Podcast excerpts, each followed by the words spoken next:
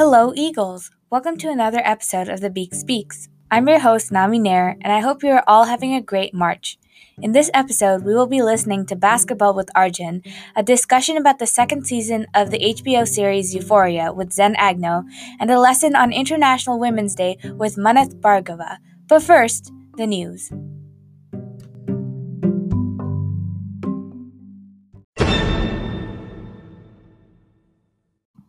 Judge Ketanji Jackson's confirmation hearings have officially wrapped up.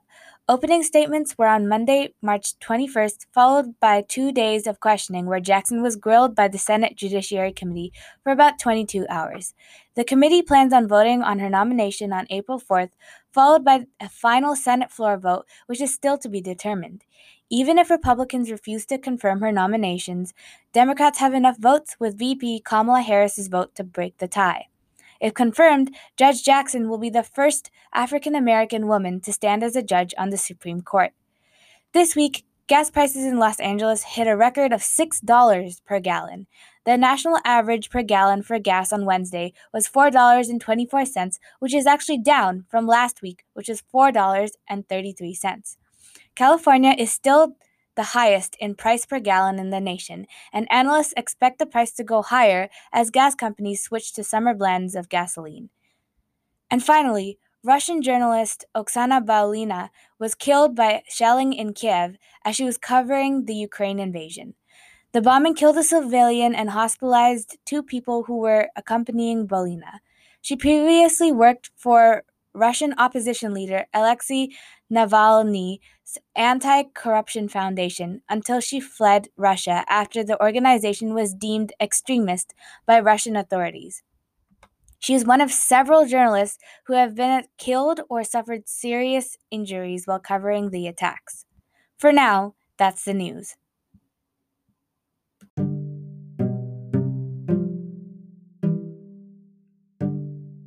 Now we have Arjun Vaidya with basketball.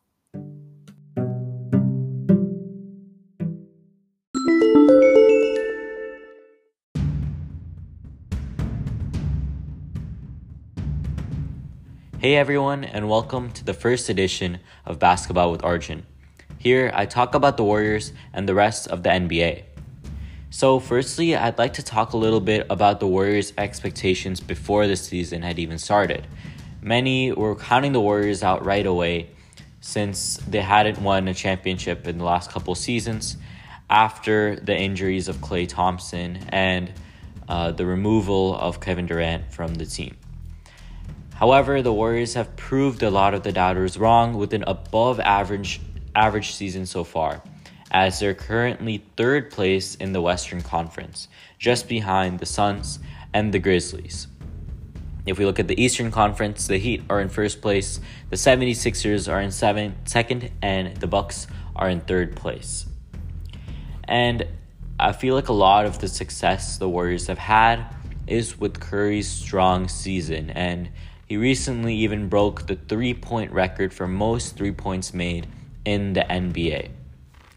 However, the recent injury of Stephen Curry is really halting, in my in my opinion, halting their chances of becoming a number one or a number two seed.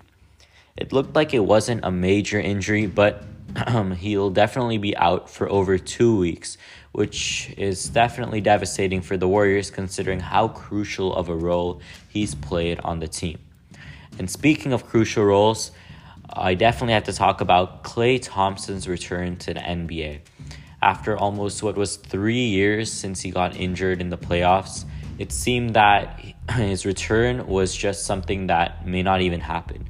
However, while he's ret- when he returned to the team, he's been putting an impact on the offensive side and the defensive side ever since his return. And a little bit more about the Warriors' uh, injury trouble. Uh, Draymond Green was absent for a majority of the recent games, which resulted in multiple losses for the Warriors. And at some point, they'd even lost seven out of 10 of the recent games. And this was devastating as Draymond Green is more than just a great defensive player for the Warriors. He's also someone who's a leader and a role model for the team. A lot of the team rallies behind his effort and his grit during the games, and his absence definitely impacted the Warriors' ability to win. And we're seeing this right now too with Stephen Curry as the Warriors just lost, uh, or believe two uh, of their last games after Curry's injury. And it's just not the same not having him on the offensive side. And I talked a little bit about it before, but his three point presence and the threat he puts at that line really opens the options for the team as oftentimes he has to get double or even triple teamed just to stop him from shooting. And when the defense does this, the Warriors are able to score in other means as well, such as uh, Klay Thompson or Draymond Green in the paint. So I wanted to also mention about how the Lakers season has been so far. If we look specifically at their wins and losses, they're currently 31 wins and 41 losses and ninth place in the Western Conference. At this point, they're looking like they're going to be in the play in.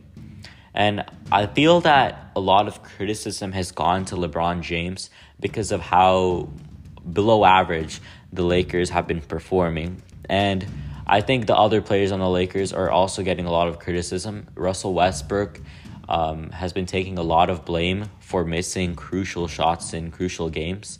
In addition, Anthony Davis has just been getting injured way too much for the team to be able to win these games, and he really has to be there for them to win. However, LeBron James, on the other hand, has been doing extremely well this season. He's tied with Joel Embiid and Giannis for the most points per game, which is 29.8. And after the All Star break, he scored he scored multiple 50 point games which have led the Lakers to wins. However, the problem occurs when LeBron James is not able to completely dominate in one of these games. And when that happens, more often than not, the Lakers are losing their games, which is really disturbing to a lot of fans who believe that they had this big three lined up with LeBron James, Russell Westbrook, and Anthony Davis, and it just appears that they're not syncing well, and they're not even on the all on the court most of the time together. And I feel that if LeBron James continues playing the way he has, he's going to win the MVP award. And I believe he's 37 years old now, and winning an MVP at that age is just something that is in a once in a lifetime experience for us as viewers. And also, um, regarding the Lakers as a team, I feel that it's going to be hard for them to win the championship in general because Russell Westbrook and Anthony Davis are just not stepping up uh, for their roles on the team. Thank you. My name is Arjun Vaidya. This was Basketball with Arjun, and I'll see you next time.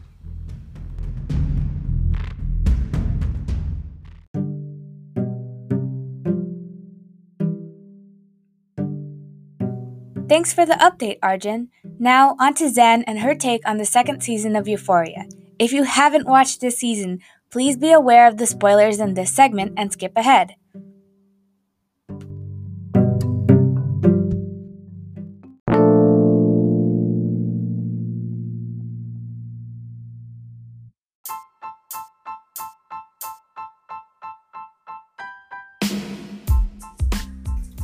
Hello, guys. We are back on track. It's Zen Agnew, a junior at American High, to talk about Euphoria. We have a special guest. Please introduce yourself. My name is Kaylee Agnew, and I'm a freshman in American High School. Sweet. Before we dive into that, there are some trigger warnings and obviously spoilers about the show. Some of the triggers that are in the show are sex, murder and blood, swearing, drugs, smoking, nudity, violence. Is there anything else you want to add? I would say some parts of the show would contain some disturbing imagery and color flash warnings. Sweet. So, I will give you a 20 second warning now to skip this segment or pause and watch the show right now. It shouldn't take you that long. Season 2 has finished. So, counting now from 20, 19, 18, 17, 16, 15, 14, 13, 12, 11, 10, 9, 8, 7, 6, 5, 4, 3, two, and lastly, one. Voila, we are done. And just to make sure that you haven't spoiled yourself yet, this is your warning, okay? This is a very serious show. This is a very sensitive topic to discuss. So there's that. Now, let's officially start. So, we have a series of characters. So, which one is your favorite and least favorite? Lexi and Gia, 100%. And my least favorite character is Cassie and Nate. They can both go away. How come they're your favorite and least favorite? okay, do you want to talk about favorite or least favorite? I mean, that depends on you, girl. All right. So we're gonna start from least to best because I want to go in that pattern. Why I think Cassie and Nate are really they're interesting characters, but their personality is woo, it angers me. Um, but let's first start with Cassie first. So, firstly, Cassie betrayed her best friend into having sex with her ex-boyfriend. That's literally the principle of a girl's best friend is to not have sex with your ex-boyfriend because that is ultimate betrayal. That's Not so to true. mention, Nate, Maddie's ex-boyfriend, is such the definition of a red flag, and that what also angers me most is that, well, I can't. I don't want to blame Cassie. I do blame Cassie, but I blame most on Nate on how he's visit he's shown multiple times about his red flag personality. What I mean by his red flag personality is by his disturbing behavior towards people in general, but it was mostly towards girls to be specific. Examples are is how he likes certain girls and how he how he how they want to dress and how they talk and how they want how he wants to control the girl to who they talk with and act this sort behavior of a doll. Mhm. That oh my god, it's so creepy. yeah, he's a very hateful character, and the actor for Nate It's just the opposite. is the complete opposite. He's such a sweetheart. I believe his name is uh Jacob. I'm pretty sure his first yeah, name his is first Jacob. name is Jacob. I I don't know his last name. Yeah, sadly we don't know his last. I just know that he's Australian, but he's such a sweetheart, and he portrayed Nate very well. And actors who can make the audience hate on a character is top tier acting. That is No- so impressive. yes. Don't no- forget about uh, Cassie though. Her actress Sydney Sweeney. Oh, she excelled that. She Yeah. excelled it. yeah, a lot of the actors that are portrayed to be bad in quotes have done an excellent job, especially in this show. And let's talk about Lexi and Miss Gia. What are they your favorite? Okay. Okay, I'll start with Gia because she's the character who I relate to so much and she deserves so much better. She deserves a sibling like Rue, but her ex- experiences on the show, oh, she about to make me cry. Mhm. so for Gia, right, she's like my age. I believe that's she- right, huh? Yeah, I believe she's like 15 or 14, like physically her age. In her we even though she has like little little screen time in the show, there are some parts of the char- she has some parts of her character that people relate and love is by her kind-hearted nature. She can potentially have screen time if she wanted to if we have a season 3. Uh, there could be a chance where Gia has screen time and actually focus on episode for herself but sadly it only focused on the older sibling Rue. Which I also like, but she needs a lot of Therapy. honestly. Yes. And for Lexi, her theater, oh my god. She excelled it. She was a girl boss. I, I just can't explain nothing other than that. She was a girl boss at the play because she deserved to put her observations of what her friends are experiencing into a play and like make fun of. And honestly, it was the best. Not only make fun of, but it's a nice way to show that this is what other people could possibly be seeing. Right? It's a it's a nice way to show that actions and words do affect one another and it seemed like Cassie didn't take it too well, Mm. which which was a very hard scene to watch. In not in terms of cringiness, but in terms of how you want to crush her and make her brain wrinkle again. Just yeah, so absolutely. just to gain some smartness. Other than favorite characters, hmm right? There obviously there are there is a theme of drugs. Oh man. I I- I- drugs would be the best way to describe this show in one word, right? Basically, basically. So, with that in mind, do you think the way they scripted out drugs, trauma, sex for teenagers is accurate?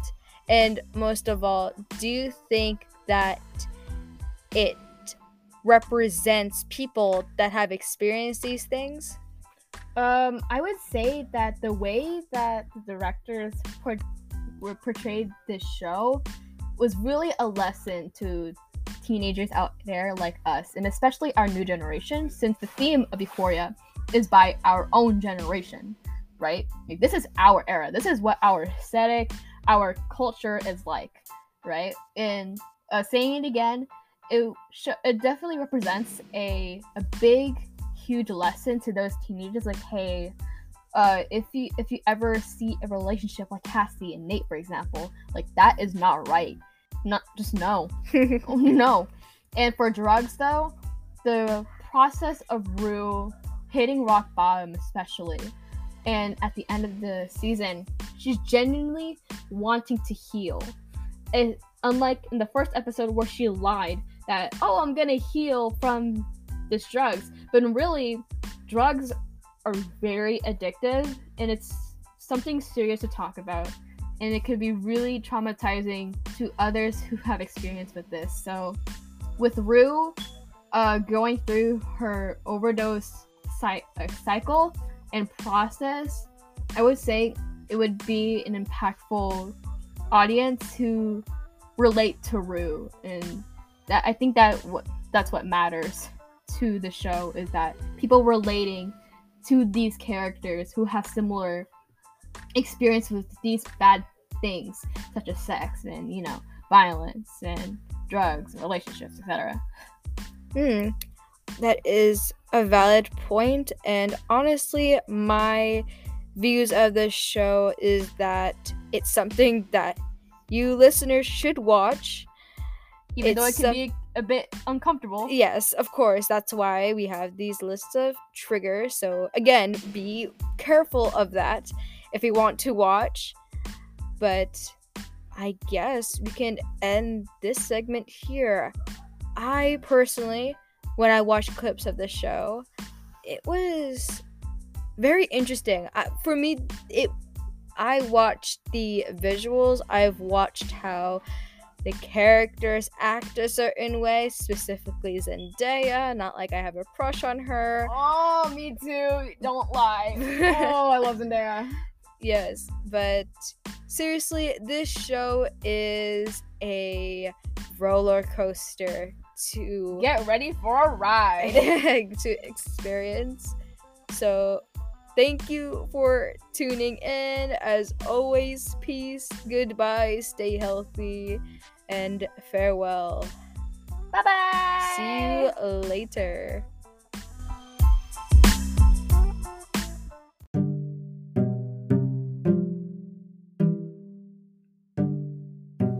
Well, I know we all can't wait for the next season of Euphoria. Thanks, Zen. Now we have Manat Bhargava on what you need to know about International Women's Day. Enjoy!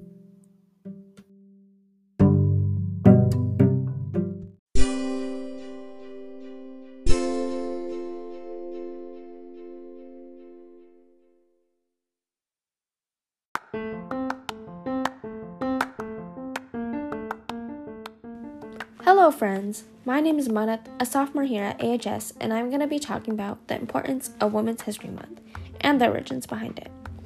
International Women's Day is a celebration to celebrate the social, economic, cultural, as well as the political achievements of women. it is commonly celebrated yearly on March 8th. The first National Women's Day was in the United States on 28th of February. The Socialist Party of America established this day in honor of the 1908 garment workers' strike in New York. That was when women protested against the working conditions. Now, you may ask, who even proposed this idea anyway? Clara Zetkin, a communist and a role model for all the women out there, was the one. She prepared a speech in front of the International Conference of Working Women located in Copenhagen in 1910. Thousands and thousands of women and representatives of 17 different countries unanimously voted on it. Later that year, Austria, Denmark, Germany, and Switzerland became the first couple countries to celebrate International Women's Day.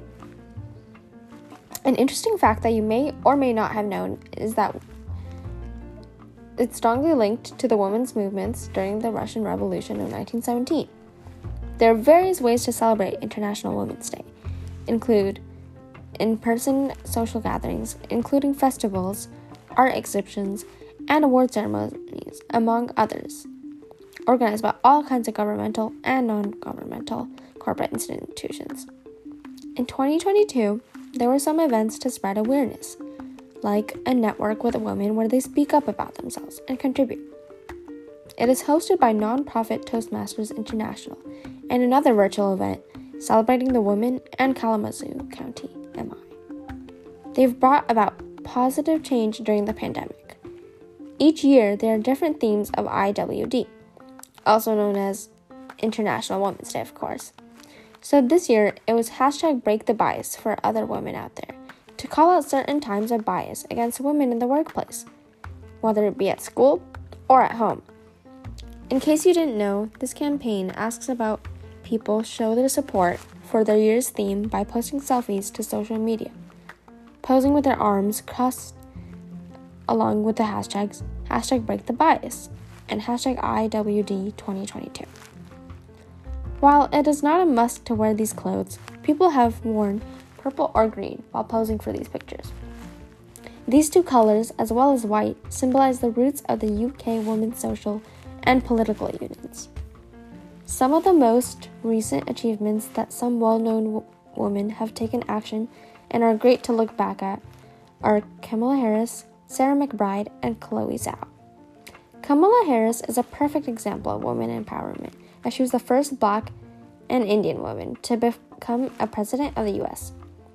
She is very passionate about reaching her goals and doing what is right to serve our country with respect. Sarah McBride is the first transgender senator who was open to show people the real her. Chloe Zhao was the first ever Asian woman to celebrate a Golden Globe. A Golden Globe is an award that is presented annually by the Hollywood Foreign Press Association. So she had received one for being the best director. All of these beautiful and outspoken people deserve the most appreciation, and to all the ladies out there, you are all important. Happy International Women's Day. Be sure to treat yourself with kindness and definitely care. Thanks for listening. I'll see you next time.